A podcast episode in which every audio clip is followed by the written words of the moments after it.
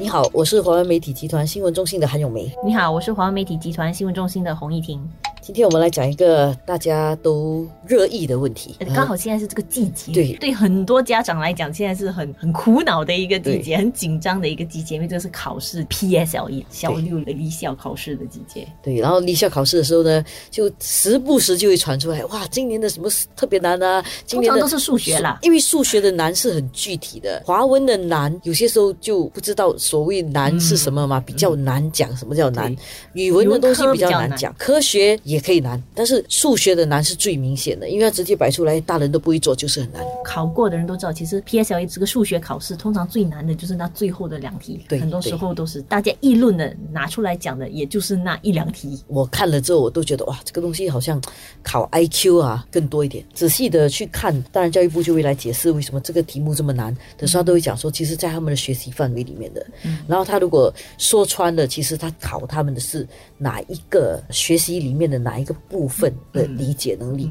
跟运用的能力，然后你想起啊，其实也没有这么难的。可是，在那个考试的压力下，很多时候家长的投诉往往就是：哎，为什么出这么刁钻的题目啊？然后他们有时间有限，你打击他的信心，然后他花很多时间做这个题目，他就牺牲到别的题目。对，所以每年你你看有引发话题的话，其实那个来来去去的投诉哦，这个性质也是很接近。都是讲说考得这么难，然后小孩子怎么会，然后就打击孩子的信心。嗯，还下来的考试，还有下来的试卷会不会受影响？但是我觉得很好笑了，我们考试哦。本来就不应该只是在考试那个范围里面测试一个学生好不好，应该测试很多东西的，包括你的心理素质，嗯，包括你怎么应对问题。当然，你的学习之后你怎么理解东西，这个是在这张考卷。然后另外一点，你还要教孩子的是，比如说一个考试十题，然后你明明知道就有两题是最难，那就好好把前面八题都做好，要有一点策略了。对，你要有策略，把尽你的能力把八题做好。然后那八题其实是。应该是只要用功读书，大家都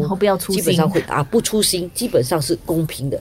然后另外那两题呢，其实真的就是考你的理解能力，其实就是那个一分真的是要分出高下的。对，应该难的，应该难的，因为它不难的话，你最后每个人都考得很好，然后怎么分出？谁谁厉害谁比较大家都都考到一百分就没有意思了。因为其实如果大家都考考到一百分的话，对真正充分理解课题的人是不公平的。嗯，因为他可能真的很聪明，但是他充。分理解，但是你没有考到他变成跟其他人一样啊。其实大家一起平庸化，这个也不见得是一件好事啊。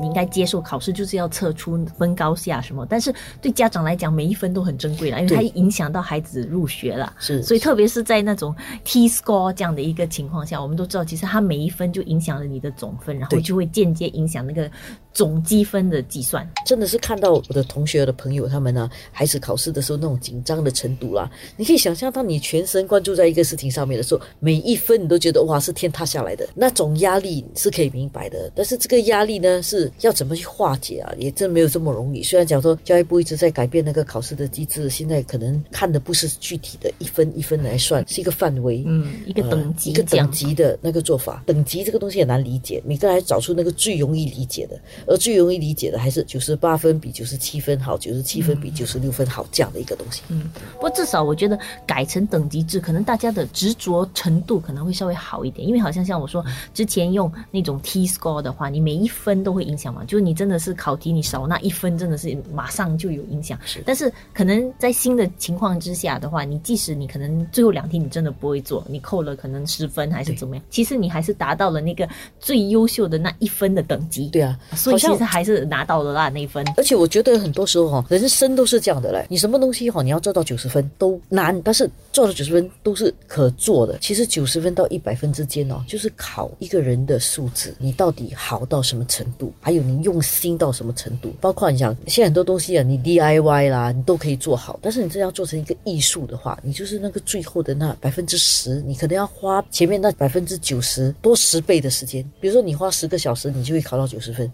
但是你从九十分到一百分，你可能要花另外的十个小时，或者另外二三十个小时，因为你要透彻理解那个数学的原理，你才能够做到。这不其实蛮公平的吗？因为如果每个人都是 OK，我花十个小时，我都可以考到一百分。那每个人去花十个小时可以考到一百分，分辨不出高下的。关键是你不可以离谱到不够聪明的人。永远没有办法拿到好成绩。你努力可以拿到好成绩，但是如果你努力再加上你又特别努力，而且特别有天分，你的成绩可以更好一点。我觉得这个原理哈，可能大部分人理智的情况下都可以接受，家长很多也明白，只不过说他不能接受是我的孩子不是那个最好的，所以我觉得这个东西你还是要用点心灵鸡汤的方式来解决。像我们在网上看到的，那母亲跟孩子讲，我可以允许你成绩不好，但是不可以允许你没有教养。心灵鸡汤式的东西哦，其实蛮有道理的。人生不是样样都非常顺利，最聪明的人也可能患上奇怪的病哦，或者是不幸遇到天降横祸。人生不一定每次都可以考一百分的，连最聪明的人都可能考了一百分，那可能考到最厉害啊，数学考试最厉害啊，考了一百分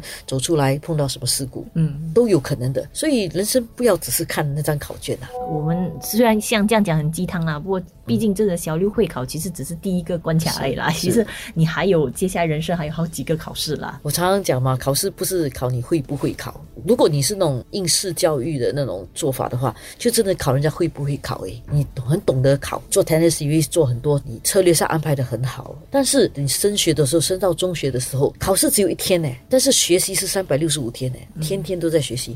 你可能考试那天你会考，但是平时其实你跟不上。就是你侥幸进了一个可能很好的学校，但是其实你的程度其实没有到，没有到。然后其实。每每个人正常啊，一天八小时睡觉，八小时读书，另外八小时休息啊玩啊，或者十个小时读书，然后另外的六个小时玩啊。结果你的孩子变成因为考进了那个学校，很会考，但是跟不上。结果他一天二十四小时，可能就二十四小时要用来读书，睡觉也没有办法好好睡，玩也没有办法好好玩。那有什么意思呢？我知道这么讲，你孩子正在考试，你不能够接受啦，因为你还是觉得，哎呦，一分就怎么样了？真的很重要的，对，这个很重要。但是不是每个人都要成为那个最高分的那个人才叫龙啊？真正很厉害的人也没有很多，而真正很厉害的，我就是相信，真正很厉害的人要为这个社会付出更多。而且有些时候，我们也讲，有些人大器晚成嘛，而且小时了了，大未必佳嘛，都有这样的说法。